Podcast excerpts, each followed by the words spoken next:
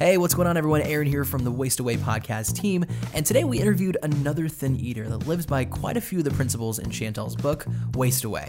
She's here to tell her story and what she eats on a daily basis during intermittent fasting, and also being sugar free and grain free. So sit back, relax, and enjoy today's episode. So, Christine, super great to have you on the show. Uh, tell us a little bit about your story and, and how you kind of got into to the whole intermittent fasting world. So, my name is Christine Kalibi. And as far as the history of my weight and how I felt about my body goes, um, my both of my sisters were naturally thin. My mother was naturally thin, and I was always the heavier sister. Um, I wouldn't say overweight, but definitely always chubby, and struggled with it. Tried every diet in the book. Um, it wasn't until I was dealing with health issues that I came across the lifestyle of intermittent fasting, and I incorporated that saw significant changes, and then um, started doing grain free and sugar free to really just utilize the detoxification part of intermittent fasting. Mm-hmm, mm-hmm. And and so, what has kind of been your experience thus far with intermittent fasting? It was insane. I actually had to shorten those hours to eight at times because I would lose so much weight, like uncontrollably losing weight, but still eating tons. It was just my body was in fasting mode enough to deplete the fat cells. So awesome. Because you're either in fasting or fed, you know. Mm-hmm. And when you're in constant fed mode, if we're to go by the recommendations that they give us, the fed mode is you can only store so much glycogen in your liver. So once that's there, it's converting it to fat. And if you're not going into fasting mode intermittently, then you're going to constantly be in a process of storage and not depletion, which will then obviously lead to weight gain. Mm-hmm. So, so in Chantel's book Waist Away, she always refers back to the hunger scale. How do you think that kind of incorporates into your life?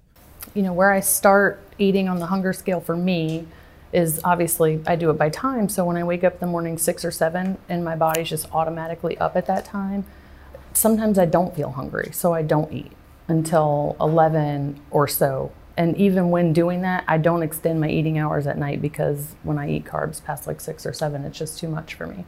So I would say I don't ever really get into that ravenous hungry mode. I'm not, I don't feel that. I don't ever feel like I'm super hungry. So you, would you say that you eat when you're hungry, just not ravenously hungry?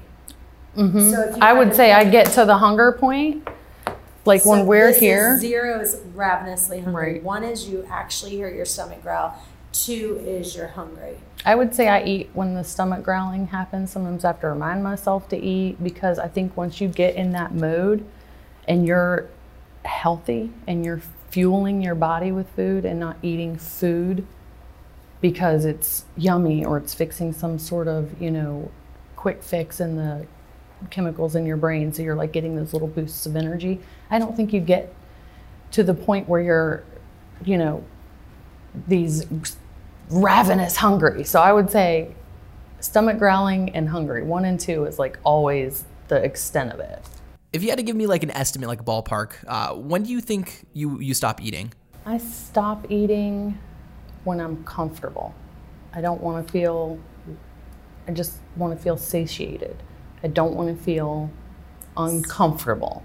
And when I eat too much, I feel uncomfortable. When you're paying attention to what you're eating, you can start noticing, like, okay, I'm getting just slightly uncomfortable. It's just like the most yeah. minute amount of discomfort. So I feel like I can lengthen the hours of eating because I eat so clean. So not only is it grain free and sugar free, it's organic and that's huge. People don't consider the toxic factor of their food and why they're retaining weight.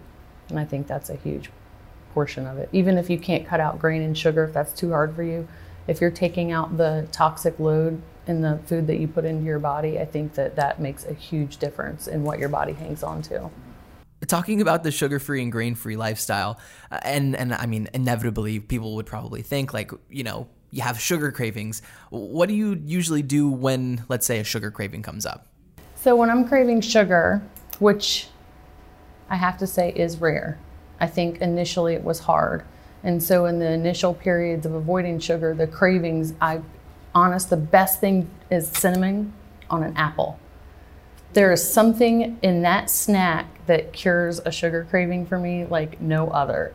It's got all of the qualities of like a cinnamon toast, but then you've got that filling fiber from the apple. So I think that's like when I'm craving sugar. And you know, now I would consider an apple sugar. That's how much I don't crave sugar anymore. Is an apple to me would be sweet enough. A banana is like what I used to consider ice cream. So for the most part, like if you had to say what what does your diet usually consist of? My diet consists of unprocessed foods. So if it's going to come in a box, it better only have two or three ingredients. And I need to know how they were put together. You know, ingredients that I can't understand don't go in my body. I literally put in my body the cleanest of foods. And the simplest way to describe it is the outside of the grocery store aisles. So, you know, if you're sticking to the outside, you really don't need to go in the center aisles. I made a video of the grocery store and I went through the center aisles and it was nothing but starch and sugar and processed foods and foods I couldn't understand and chemicals my body doesn't even recognize as food, you know. So what's the fruits, vegetables? Um, if I'm to eat any sort of grain, it will be the sprouted grain bread, and that's the limit of my grain is sprouted grain. So. Mm-hmm, mm-hmm. What are your thoughts on consuming dairy? Dairy is something I love. Who doesn't love dairy, right? But I apply those same rules that I apply to the grocery store to dairy. So it needs to be clean. It needs to be unprocessed, which is that's the only thing that's hard is cheese. So cheese is hard to find really clean. You have to qualify it usually with somebody who's making their own cheese on a farm, goat cheese or something like that. Um, dairy needs to be, for me, grass fed cows because obviously if the cows are eating grain, then so am I. And if I can get it from a local farmer, that's what I prefer to do. When the milk started being pooled in our country, that's when we started seeing a rise of inflammation and inflammatory diseases there's so much pooling of our milk so that if you have a diseased cow, it's being pooled with almost our entire lot of dairy, you know, for the country. That's crazy. That wasn't what we were exposed to 20 mm-hmm. years ago, 30 years ago. It's different now. And our bodies are having trouble and they're showing signs of it. Um, food for comfort that I would say I rely on, um, and along with that, the dairy needs to be organic. I do feel that's important and antibiotic free, hormone free. This is a question we we've gotten a couple times before. So let's just say, like with living with your lifestyle, uh, do you ever find yourself wanting maybe a little bit of comfort food? So I wrestle with this because everybody wants to say we all need comfort food. That's a normal thing. I like to say you can get rid of that feeling the feeling that you need comfort food doesn't need to be there. The reason I think we, we call it comfort food because it does feel comforting. Um, starchy foods, carbohydrates, sweets. You know, when I think comfort food, I think of like either mashed potatoes or like a donut, something like that. Those foods are yeast feeders. If you can get rid of the yeast in your body, you can get rid of the call for the food for it. It is um, my dad and I had a conversation recently, and we were talking about who knew sugar and yeast had such a voice.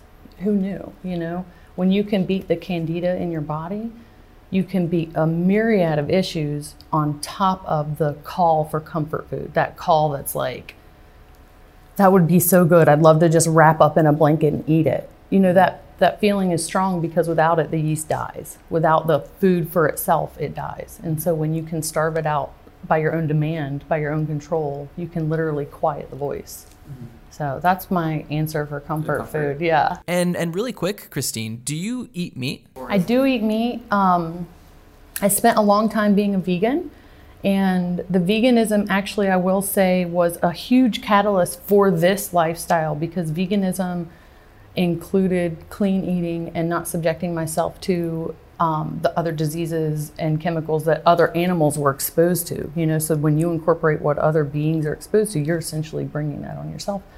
Um, so now I do eat meat. It does need to be. I what I love to do is get in with another family and purchase part of a cow. Go in, you know, and let's purchase a cow together, and then you have your meat for the year or for the half year, whatever you decide to do. But organic grass fed. And most importantly, the part where everyone's going to think I'm crazy is um, handled, handled with care. The animals I eat and put into my body should not have existed only to feed me. I feel that they should exist to live the life they were created to live. And when that happens, something magical happens that is almost of the godly realm and not explainable with words because your meat has a different purpose. And I know we, we just passed the holidays, but I guess maybe for future reference, um, what are your thoughts on maybe like binge eating during those holidays? So, for instance, I'm grain free, sugar free. I only eat in certain time windows. And like I said, I'm not ravenously hungry. Who doesn't love Thanksgiving? I mean, the thought of dressing, you know, and stuffing and sweet cranberry sauce and all of those things are awesome.